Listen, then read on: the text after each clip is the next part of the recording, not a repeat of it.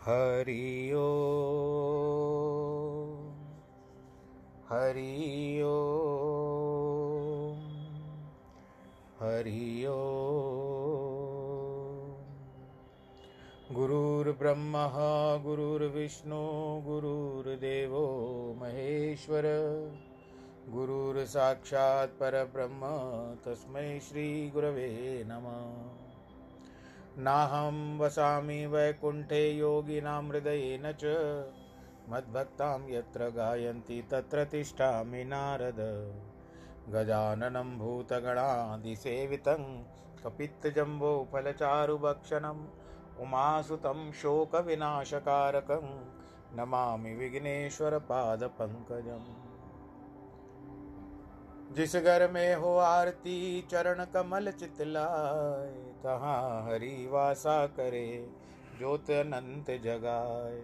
जहाँ भक्त कीर्तन करे, बहे प्रेम दरिया तहाँ हरि श्रवण करे सत्यलोक से आए।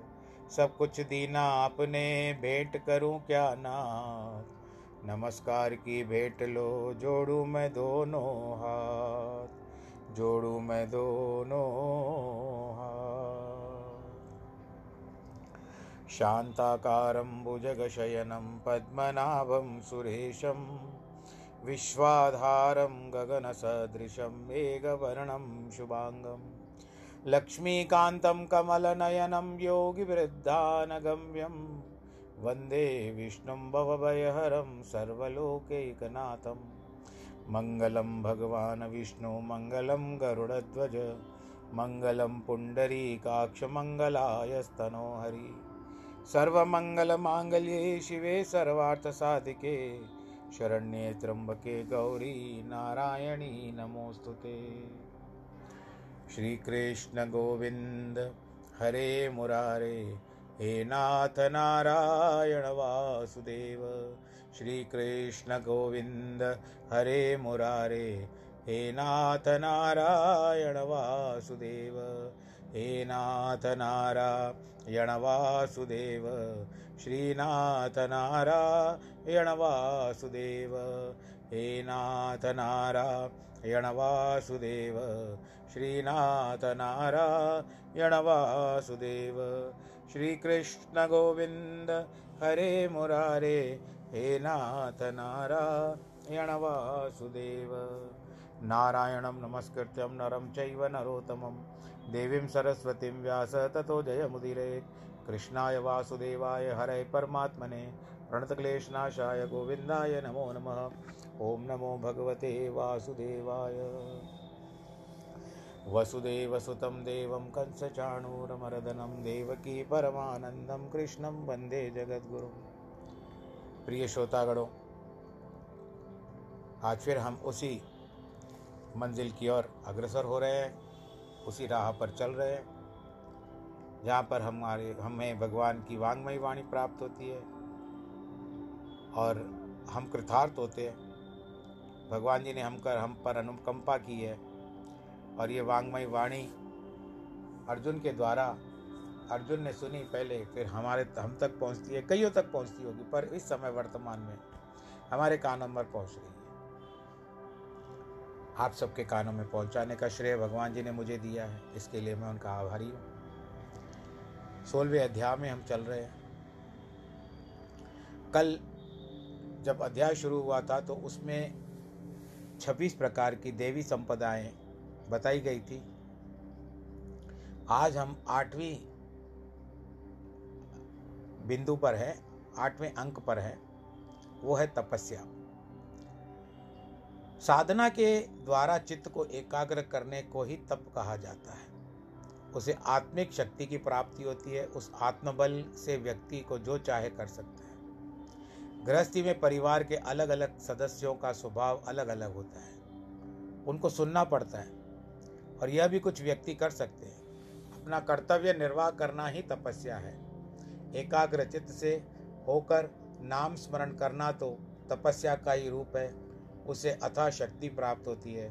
संत महात्माओं के वचनों को ऐसी शक्ति है कि वो जो कहते हैं, वैसा हो जाता है। यह सभी नाम स्मरण के ही कारण है। आर्जवम उसका क्या अर्थ है कि प्रकृति की सरलता, जिज्ञासु का स्वभाव ऐसा हो कि उसमें छल कपट में कोई भी स्थान न हो, अर्थात भीतर बाहर एक समान हो। जो मुख से कहे, वही मन में हो, और जो मन में हो, वो मुख पर आ जाए। आचरण एक जैसा होना चाहिए, मन और मुख का। इसका अर्थ ये नहीं कि आप मनमुख हो जाओ, परंतु आपका आचरण मन और मुख एक जैसा होना चाहिए। मन सोचे, मुख कहे मुख कहे, मन सोचे। मनस्येकम वचस्येकम कर्मेण का धर्मात्मना। सच्चा व्यक्ति है कि सीधा स्वभाव धारण कर सकता है। छल कपट से रहते ऐसे व्यक्ति को परमेश्वर की राह या ज्ञान मार्ग में चलना सरल हो जाता है। संसार में ऐसी व्यक्तियों की प्रतिष्ठा होती है, वे ही व्यवहार कर सकते हैं। दसवां होता है अहिंसा। अहिंसा परमो धर्म ऐसा कहा गया है किंतु तो इस अहिंसा का पालन न केवल मानव मात्र के लिए होना चाहिए, इसका पालन तो प्राणी मात्र के प्रति मन, वचन और शरीर से होना चाहिए। मन में किसी के भी प्रति कुभाव धारण करना, शत्रुता रखना, यह मानसिक हिंसा है। किसी का कठोर वचनों से मन दुखाना, वाणी की हिंसा है। किसी पर प्रहार करना या किसी का शारीरिक दुख पहुंचाना, यह शारीरिक हिंसा है। तीनों प्रकार की हिंसा से दूर रहना सच्ची अहिंसा है। हम तो बेजुबान पशुओं को मारकर खाते हैं। कुछ बंधु कहते हैं, हम तो मांस हाट से लाते हैं। हम तो पशुओं को नहीं मारते। परंतु यदि मांस भक्षी न होंगे तो मांस विक्रेता ही क्यों होंगे? वे तो मांस भक्षियों के लिए पशुओं का घात कर उसे बेचते हैं। रक्त रंजित बासी आहार से दुष्ट विचार भी पैदा होते हैं तथा ज्ञान एवं भक्ति मार्ग में बाधा उपस्थित होती है। इस तरह से यदि जन्म के समय में कोई चूक हो जाए तो दूषित संतान जन्म लेती है। इसी प्रकार यदि मनुष्य में मनुष्यता ही नहीं तो मनुष्य ही कैसा? मनुष्य का प्रथम गुण है अहिंसा और जीव दया। यदि हमें जीव और संहार के जीव भक्षण का अधिकार होता तो भगवान हमें भी हिंसक पशुओं के समान काटने, चीरने, फाड़ने के समर्थ दांत और दाढ़े देते और हम कच्चा मांस भी खा जाते। सोचिए इस बात को। परंतु हमारे दांत तो बेचारे सब्ज़ी, फल और मलाई खाने के लिए जैसे अहिंसक पशुओं के होते हैं। गुरु साहब ने स्पष्ट शब्दों में कहा, जे रत लगे कपड़े, जामा हुए पलीत ते रत पीवे मानस आते क्यों निर्मल चीत हा संत, हा हंत। यदि हम हमारे कपड़ों पर रक्त का कोई धब लग, धब्बा लग जाता है तो अपवित्र मान लेते हैं। किंतु मृत पिंड शव का मांस आनंद के साथ खाते हैं। क्यों? उन जीवों का रक्षण सामर्थ्य नहीं है। निरपराध, निर्वीर्य अवश्य अवश्य पशुओं की हत्या कर उनका मांस खाकर अपना पेट भरते हैं। कैसे हमारा मन शुद्ध होगा? कैसे हम ज्ञान और भक्ति में प्रवृत्त हो सकेंगे? शबरी बिलनी थी। जब उसका विवाह होने लगा, उसने देखा, उसका बाप कितने बकरे ले आया है। पूछने पर माँ ने बताया, आज तेरे विवाह के निमित्त भोजन बनाया जाएगा। अतिथियों को इन बकरों का मांस खिलाया जाएगा। उसके मन को इतना आघात पहुँचा, उसने विवाह करने से इनकार कर दिया। भागकर मतंग मुनि के शरण में चली गई। उनके आश्रम में रहने लगी तथा भजन में रम गई। अंत में भगवान राम का दर्शन प्राप्त हुआ। अभी लॉकडाउन के समय रामायण सीरियल चला था, आप लोगों ने देखा होगा उसमें। किस तरह से मुक्ति को प्राप्त हो गई, अदृश्य हो गई। राम में, ने अत्यंत प्रेम पूर्वक उनके जूठे बेर भी खाए, अन्य फल भी स्वीकार किए। कुछ व्यक्ति कहते हैं, हमारे शास्त्रों और पुराणों में यह वर्णन है कि प्राचीन काल में बड़े बड़े राजा शिकार करते थे। यह सत्य है, किंतु उसका परिणाम अच्छा नहीं निकला। राजा परीक्षित भी तो गए थे शिकार करने के लिए। तो कलिकाल ने उसकी बुद्धि उल्टी कर दी। उसने एक गले ऋषि के गले में मार ना, नाक डाल दिया। उसका फल क्या पाया? सात दिन में मृत्यु हो गई उसकी। शिकार का अर्थ है सिंह भेड़िए आदि हिंसक पशुओं का संहार कर देश में सुरक्षा लाना। पर आज वो भी मना है आपको। आप किसी भी जानवर पर कोई शिकार नहीं कर सकते। आपको इलीगल माना गया है वो। किसी भी पशु पर आप कोई आघात नहीं पहुँचा सकते, ये सरकार का नियम बनाया गया है। तो शिकार की बात तो छोड़िए। तो क्योंकि ये भी तो एक निरपराध अपराध है, शेरों की संख्या वैसे भारतवर्ष में कम होती जा रही है।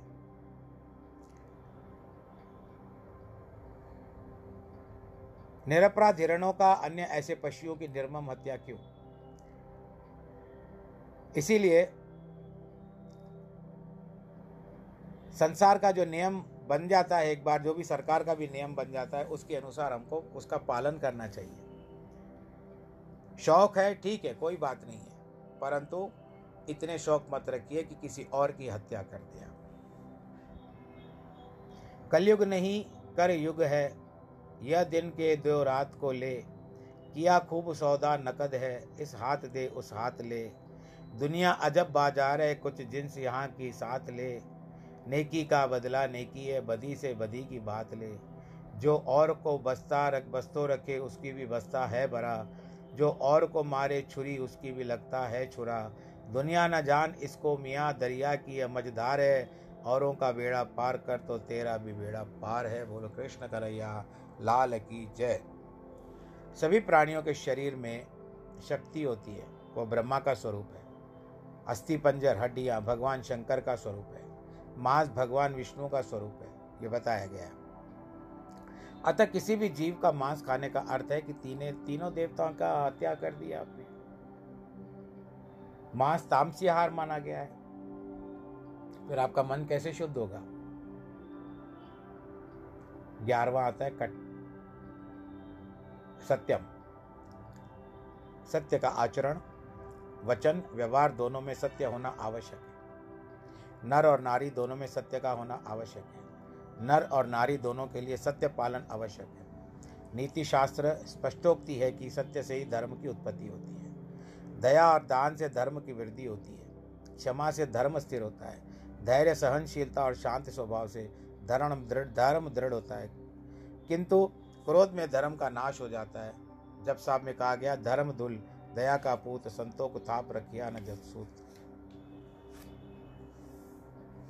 भीष्म पितामह ने धर्म रूपी बैल, जिसमें धरती धर्म रूपी बैल पर खड़ी बताई जाती है, उसके चार पैर बताए हैं शांति पर्व में, जिसमें प्रथम सत्य, दूसरा तप, तीसरी दया, चतुर्थ दान। इनके बिना धर्म स्थिर नहीं हो सकता। सच्चाई का पालन चलना, सत्य, सदा सत्य बोलना कोई सरल काम नहीं है।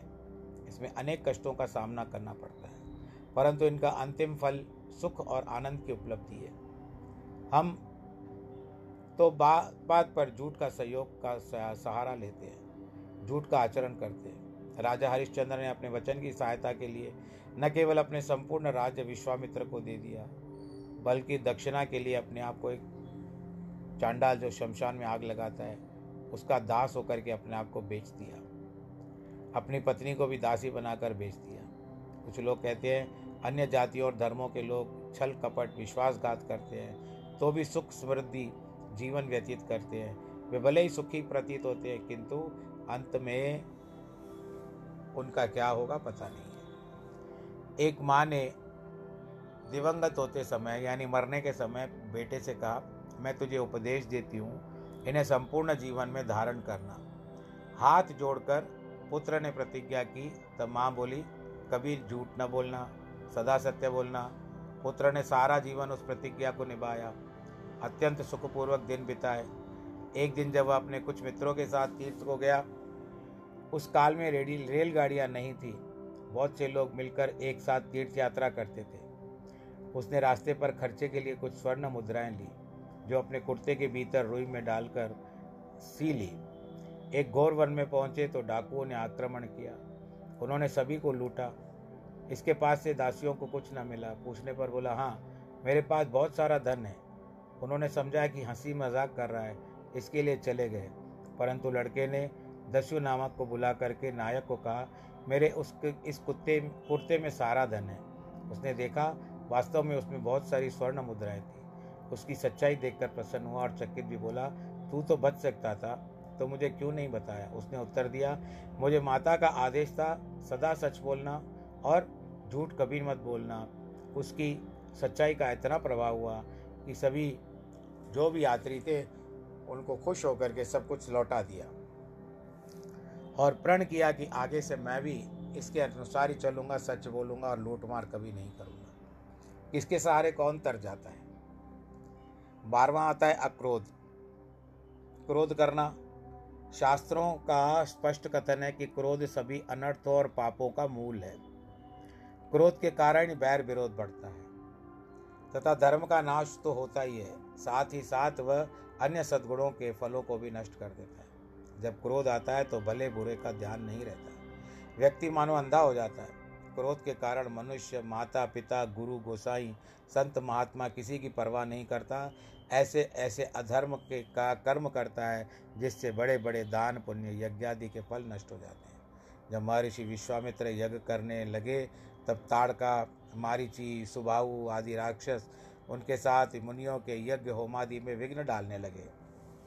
राजा ऋषि विश्वामित्र उनका संहार करते, प्रताड़ित करने में समर्थ थे, किंतु उनका कर्म क्रोध रूप होता। वह जानते थे कि क्रोध करने से यज्ञ फल नष्ट हो जाएगा, संपूर्ण परिश्रम व्यर्थ हो जाएगा। ज्ञान मार्ग और भक्ति में क्रोध करना भारी बाधा का कारण बन सकता है। ऐसी दशाएँ होती है।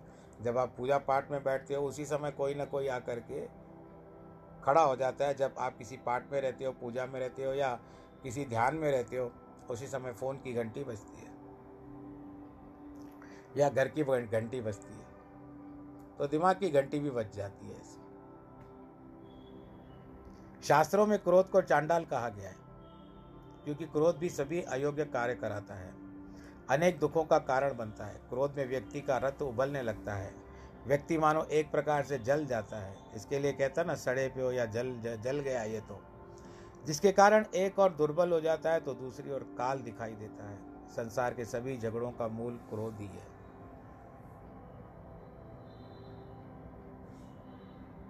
तेरवा आता है त्याग। दैवी संपदाओं में त्याग का गुण भी आवश्यक है। माया के संचय में कोई सुख नहीं है। माया का त्याग आंतरिक लक्षण है। बाहर का कर्म नहीं है। उदारता मन की होनी चाहिए। मात्र वह बाहर के प्रदर्शन के लिए न हो। परमात्मा से प्राप्त धन संपत्ति तो यथाशक्ति, दान, पुण्य, धर्म, परोपकार में लगाना आवश्यक है। ऐसे उदार मन व्यक्ति के आगे लक्ष्मी हाथ से जोड़े खड़ी रहती है। जैसे कर्मकार को मजदूर, सीमेंट, चूना आदि, कीत गारियाँ भर के देता है। वैसे ही लक्ष्मी भी दानी को धन देती है। यदि कर्मकार काम करना बंद करता है तो मजदूर भी गारा देना बंद कर देता है।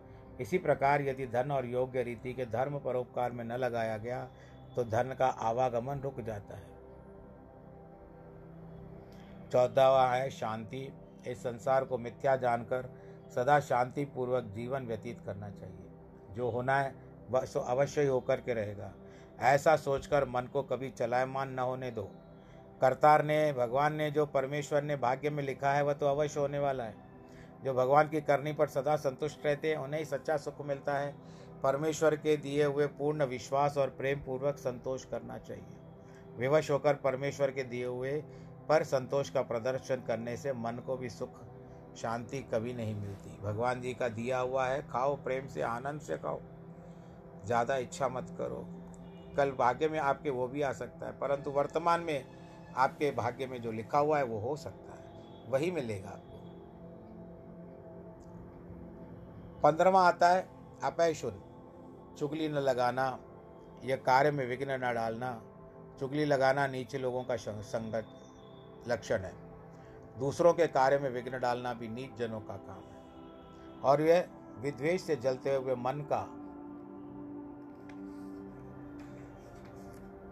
ही लक्षण है। चुगली से अनेक अनर्थ होते हैं, अनेक सत्यानाश हो जाते हैं। चुगलखोर को चांडालों की श्रेणी में भी गिना गया है। यदि किसी का उपकार नहीं किया जा सकता तो किसी के कार्य में विघ्न भी मत डालिए। पर निंदक, यानी जो सदैव चुगली करता है, निंदा करता है कृतज्ञ धोखेबाज चुगलखोर, अकारण क्रोध करता है, ये चारों अपने कर्मों के आगे चांडाल कहे जाते हैं। पाँचवें प्रकार के चांडाल जाति के वास्तव में चांडाल होते हैं।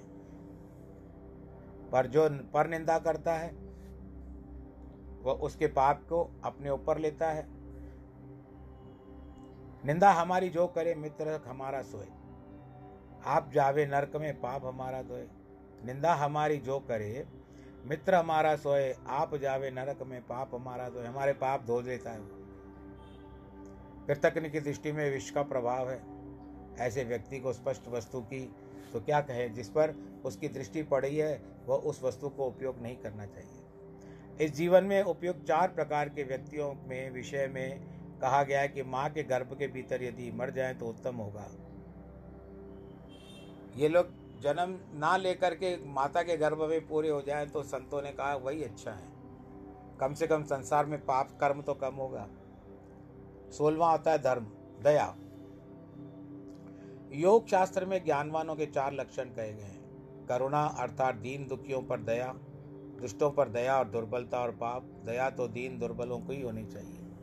मित्रता अर्थात जो अपने समान है, उनसे मित्रता करनी चाहिए ताकि समय पर सहायता प्राप्त हो सके। जो अपने से उत्तम अवस्था को प्राप्त होता है, धर्म के जानकार और ज्ञानी हैं। उन्हें देखकर अति प्रसन्न होता है। उन पर गर्व करना चाहिए। पापी पुरुषों के संग का त्याग करना चाहिए। भगवान राम के समान अन्य दयालु कौन हो सकता है? पर उन्होंने भी राक्षसों और दुष्टों का संहार किया। दयालु वे इतने थे कि जो कोई उसकी शरण में गया तो घनिष्ठ मित्र मानकर उसकी रक्षा की। निर्धनहीन, अनाथ, रुग्ण यानी बीमार और संकटग्रस्त पर दया करना दैवी संपदाओं का, संपदावानों का लक्षण है। प्रत्येक धर्म में दया पर बल दिया जाता है, परंतु दुर्भाग्य से दिन प्रतिदिन निष्ठुरता से साम्राज्य का ही विस्तार हो रहा है। दया केवल तन और धन से की जा सकती है। अर्थ, मन की प्रार्थना द्वारा भी दीन, दुखी और दरिद्रों की सेवा की जा सकती है। और यह दया का एक उत्तम रूप है। सत्रवा है अलोलुपता। विषयासक्त न होना, विषयों में के जाल में फंसने की अपेक्षा विषयों से किनारा करना चाहिए मनुष्य होकर यदि विषयों से अपने को बचा ना पाए तो दैवी गुण प्राप्त कर कैसे ज्ञान उपलब्ध कर सकेंगे? कुटुंब परिवार के मोह में पड़कर हम अपने जरा मरण का भय भूल जाते हैं। एक हत्यारा जो किसी की हत्या करता है, उसका कारण भी यह है कि उस समय उसके परिणाम के विषय को नहीं सोचता। बच्चों को बुरे व्यसनों में बचाने के लिए अभिभावक उनसे होने वाली हानियों का वर्णन करते हैं। तो भी वे उनसे बाज नहीं आते। इस प्रकार हम भी संतों, महात्माओं, शास्त्रों, पुराणों के उपदेश बार बार सुनकर, पढ़कर भी, फिर भी अपना मन जो होता है विषयों में लगा देते हैं। अठारवा है मार्दवम। यह कोमल स्वभाव का धारण करना, देवी संपदा वानों का स्वभाव मधुर होना चाहिए, जिससे प्रत्येक जन उसको चाहने लगे। उन्नीसवा है ह्रीम, लज्जा। नयनों में लज्जा देवी, संपदाओं वाहनों की आवश्यक है, व्यवहार में निर्लजता जैसा दूसरा बड़ा अवगुण कोई नहीं है। लज्जावान बड़ों के लिए सम्मान और छोटों के लिए मन में प्रेम धारण करते हैं। इस तरह से लोग चाहते हैं कि उन्नति हो, सम्मान प्रतिष्ठा हो। महापुरुषों के पद पर पहुँचे, किंतु उसके साधना करना नितांत आवश्यक है। जिसके नयनों में लज्जा है, संकोच है, बड़ों के सम्मुख आदि निरर्थक है। अपमानजनक शब्द नहीं निकलेगा, मुख से बकवाद नहीं करेगा। स्त्रियों के लिए शास्त्रों में क्या उनका आहार पुरुषों से दुगना होता है, परंतु लज्जा चौगुनी होती है। लज्जा के कारण मुख से अधिक नहीं बोलती। जिस नारी के नयनों में लज्जा नहीं, वह नारी कहलाने योग्य नहीं है। भाई, आप यहाँ पर लिखा हुआ है, मेरे शब्द नहीं है। नारियों में काम करने की चपलता पुरुषों से छह गुनी होती है। एक बार गुरु अंगद देव के पास क्षत्रिय आया, वह अत्यधिक अत्यधिक मद्यपान करता था। उसे मिर्गी का दौरा भी पड़ता था। गुरु की शरण में आया, गुरु ने कहा, मद्यपान छोड़ दो तो रोग दूर हो जाएगा। उसने तथास्तु कहकर मद्यपान करना छोड़ दिया। उसकी मिर्गी का रोग भी दूर हो गया। एक बार श्रावण मास में घनघोर वर्षा हो रही थी तो वह मध्य मंगवा कर पीने लगा और अट्टालिका के ऊपर चढ़कर, यानी जो बालकनी थी छत थी वहाँ पर चढ़कर निर्लजता से गुरु अंगद देव को ज़ोर ज़ोर से संबोधित करके कहते क्या? कि मैं मध्य पी रहा हूँ, लगा ले अपना ज़ोर, तेरे कारण मेरा दुख दूर हुआ है। पर ढीठ होकर गुरु साहब तक, अन्य संत महात्माओं के विषय में मन में जो आया कहने लगा, ये सभी पाखंडी है। इत्यादि सभी बकवास कर ही रहा था कि मिर्गी का दौरा आया, अट्टालिका से नीचे उतरा, गिरकर चूर होकर समाप्त हो गया। महात्मागण हमारे कल्याण की दृष्टि में परोपकार की भावना से हितकारी वचन कहते हैं। ताकि लोगों का जीवन सुखी हो, परंतु हम में से बहुत ऐसे जन हैं जो ऐसा समझते कहती, हमारे आनंद में विघ्न डाल रहे हैं। जो बचपन से ही बड़े प्रत बड़ों के प्रति सम्मान भाव रखते हैं, उनका भय करते हैं, वे ही बुज़ुर्ग बनेंगे। अन्यथा वे पूर्ण मनुष्य नहीं माने जाएँगे। स्त्रियों में लज्जा का भाव होना अत्यावश्यक है। जो किसी कालखंड में था, किंतु आज वो सार्वजनिक स्थानों, घाटों, मार्गों पर निर्लजता से कुछ कुछ स्त्रियाँ घूमती है। धर्म वही है जहाँ तो सुख प्रदान करे, परंतु परलोक में सुख का कारण बने। जो कर्म यहाँ पर सुख देता है, किंतु परलोक बिगाड़ता है, उसे अधर्म मानना चाहिए। जब भगवान राम वर्षा ऋतु बिताने के लिए लक्ष्मण के साथ एक गुफा में जाकर रहने लगे, वर्षा ऋतु समाप्त हो गई, सीता की खोज आरंभ की जाए, तब भगवान ने लक्ष्मण को अनेक उपदेश दिए। एक दिन जब ज़ोर की वर्षा हो रही थी तो वर्षा की अनेक विशेषता बता हुए, बताते हुए एक स्थान पर उन्होंने कहा, देखो यह वर्षा का जल कैसे खेतों को, के बाँध को तोड़कर बह रहा है। इसे रोकना ऐसा दुष्कर है, जिस प्रकार स्वेच्छाचारणी स्त्री को बिगड़ने से रोकना कठिन होता है। अब आती है संयम के भीतर सुंदर प्रतीत होता है। बीसवा आता है अचापलम, अटलता, अर्थात शरीर, मन और इंद्रियों की स्थिरता, हरा मन तो हमारा मन तो स्वभाव से ही चंचल है। बार बार विषयों की ओर दौड़ता है। मनुष्य के पतन का प्रयास करता है, परंतु बुद्धि की स्थिरता पर उसे वशीभूत करना है। इंद्रियों को संयमित करना आवश्यक है। शरीर की स्थिरता से बिना विचार स्थिर नहीं हो सकते। इंद्रियों की चंचलता का त्याग नहीं होता। दूसरा होता है, आखिरी में इक्कीसवां है, तेज।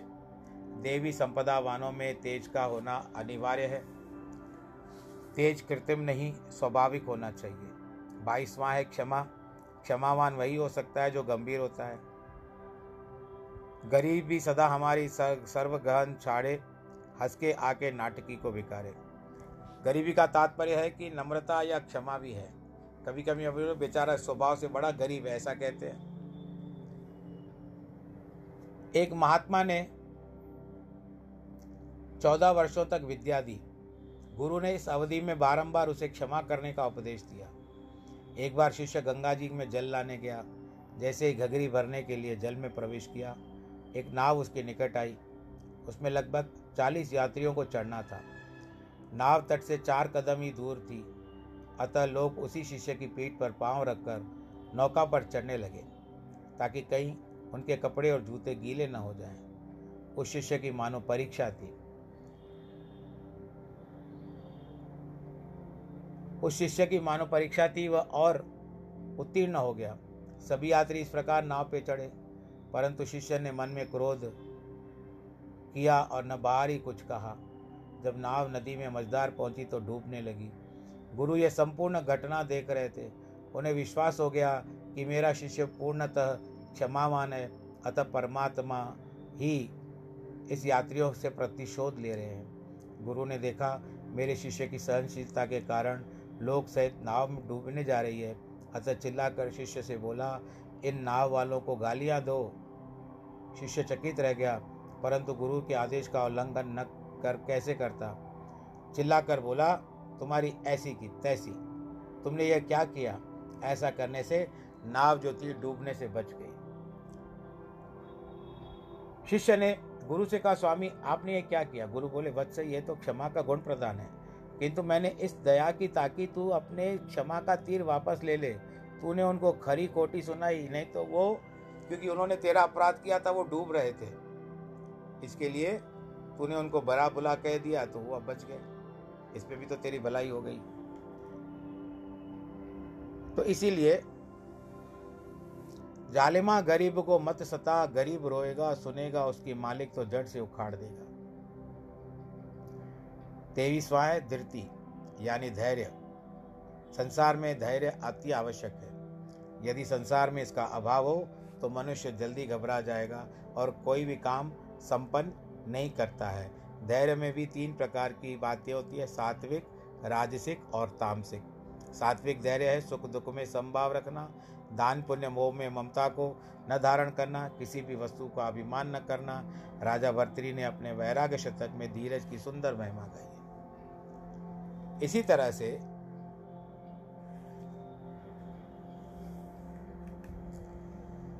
चौबीसवां है शौच। पतिव्रता दो प्रकार की है, मन की और शरीर, आंतरिक और बाह्य। शरीर पवित्रता, क्षय, पतिव्रता नहीं, पवित्रता दो प्रकार की है, मन की और शरीर की, अंदर की और बाहर की।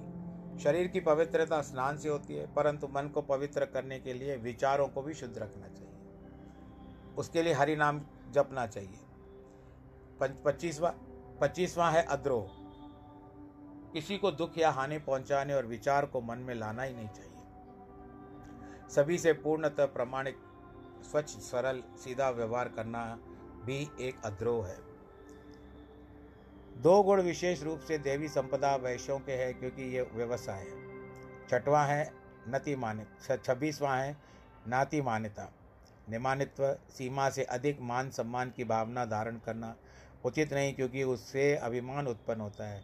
कुछ व्यक्तियों की प्रकृति होती है, प्रत्येक विषय में सर्वप्रथम अपने शान मान का ध्यान रखते हैं। तो ये सारी बातें जो भी बताई गई, भगवान ने इन श्लोकों में, इन तीन श्लोकों में छब्बीस गुणों का वर्णन किया है। जो देवी संपदाओं से आवश्यक है। यह उपदेश भगवान का एक विशेष उपहार है, जिससे ज्ञान और भक्ति के मार्ग में जिज्ञासुओं को विशेष शक्ति का प्रकाश होता है। परम पद की प्राप्ति होती है। गुणों का धारण और सरल, संक्षिप्त मार्ग है। चौथे श्लोक में आते हैं अभी, दम्भो दर्पो विमानश्च क्रोध पारुष्यमेव च अज्ञान चावी जातस्य पार्थ संपदा माँ संपदा मसुरीम। हे पार्थ पाखंड, अहंकार, अभिमान, क्रोध, कठोरता और उसके साथ साथ अज्ञान, ये सभी आसुरी संपदा को लेकर उत्तम पुरुष के अभिजात से लक्षण है। एक होता है दम्भ अर्थात हृदय में छल कपट भरा हो, परंतु बाहर से धर्म और सज्जनता दिखाई दे। अंदर से पाखंड करे, बाहर से सज्जनता दिखे, वो दम्भ होता है। दूसरा होता है अभिमान, अपने धन, संपदा, शारीरिक बल, कुटुंब, विद्या आदि के घमंड को अभिमान, अहंकार कहा जाता है। विद्या, धन और शारीरिक शक्ति के ये तीनों आसुरी संपदा वहाँ के पास भी होते हैं। इसीलिए विद्या विवादाय, धनम मदाय, शक्ति परेशान परपीडनाय, खलस्य सधो वित्त विपरीतमेत ज्ञानाय, दानाय च रक्षणाय। आसुरी संपदावान दुष्टों की विद्या केवल प्रदर्शन के लिए या अन्य लोगों को अपने कम विद्वान सिद्ध करने के लिए होती है। उनका धन मध्य मांस, वही इत्यादि गलत कामों में लगते हैं। और उनको अंत समय में कुछ हाथ नहीं आता।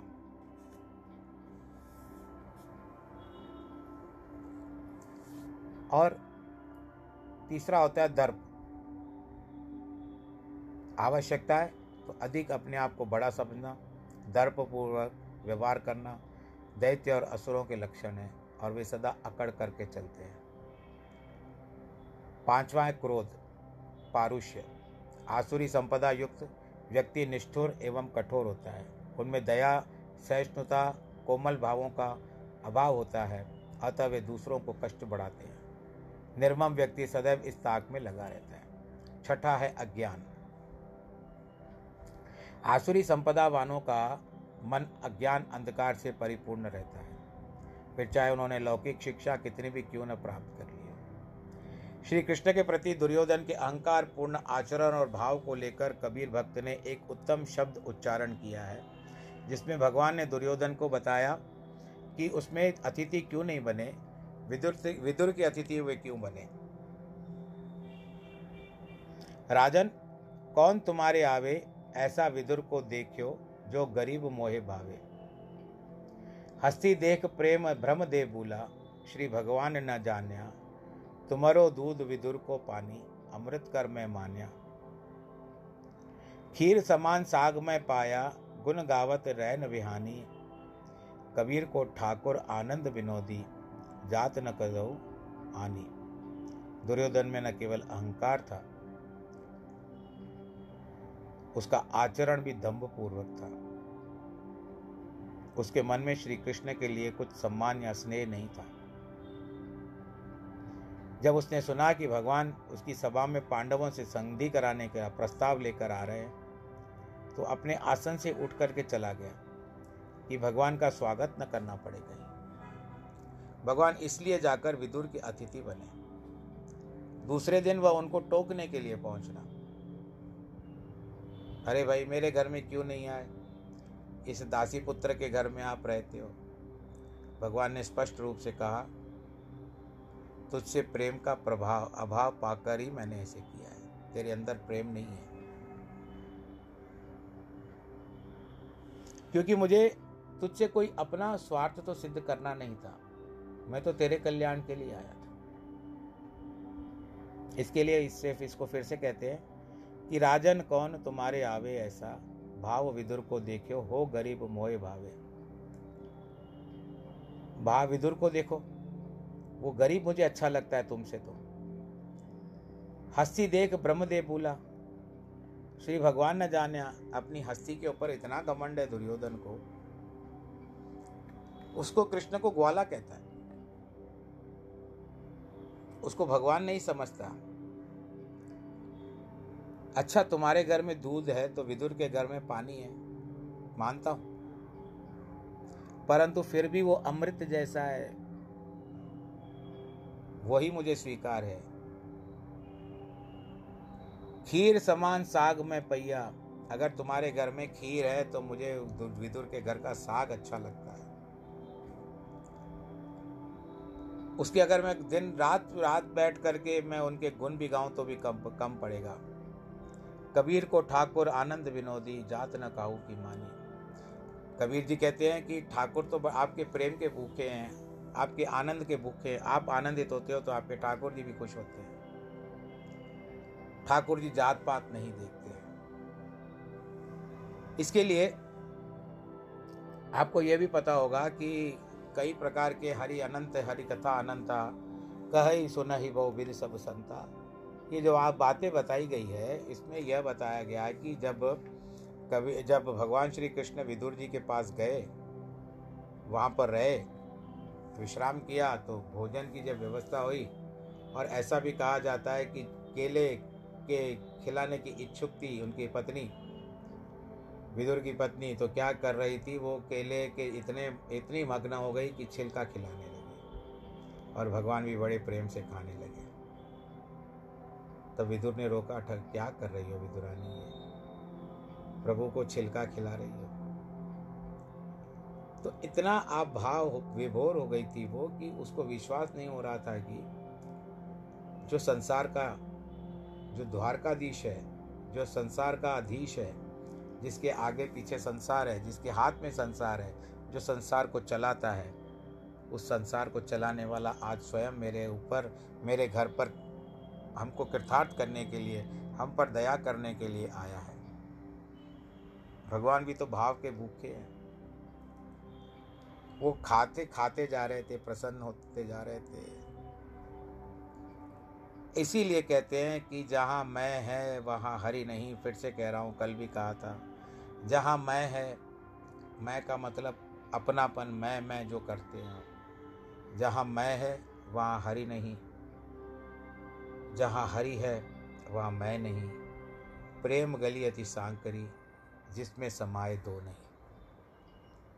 आपके मन की गली जो है, हृदय की गली जो है, वो बहुत सांकरी है, पतली है।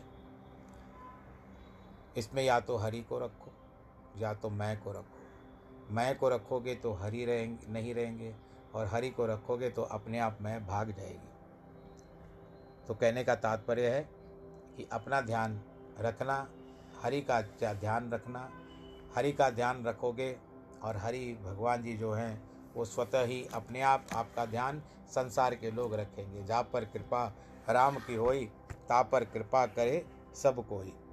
बस आज का प्रसंग समाप्त करने का समय हो चुका है। आप सब लोग सुरक्षित रहें और अपने आप, अपनी सुरक्षा का भी ध्यान रखें। कोरोना का समय जिस तरह से अभी तो भगवान की दया से बहुत कम हो गया है, फिर भी कब, कौन सी, किसी प्रकार नज़र हटी, दुर्घटना घटी ये कुछ बातें आ सकती है जिसके लिए अपना उचित व्यवस्था करके जाएँ, सैनिटाइज़र का प्रयोग करें, बात, हाथों को साफ़ करें, मास्क का प्रयोग करें, और जितनी भीड़ भाड़ वाले इलाके हों, उससे कम रहें, जाएँ कम, प्रयत्न करें, और भगवान में ध्यान लगाते हुए भज गोविंदम कहें, आज जिनके वैवाहिक वर्षगांठ हैं और जन्मदिन है, उनको बहुत बहुत बधाई और आशीर्वाद। सर्वे भवन्तु सुखिन, सर्वे सन्तु निरामया, सर्वे भद्राणि पश्यन्तु, माँ कश्चित् दुख भवेत्। नमो नारायण।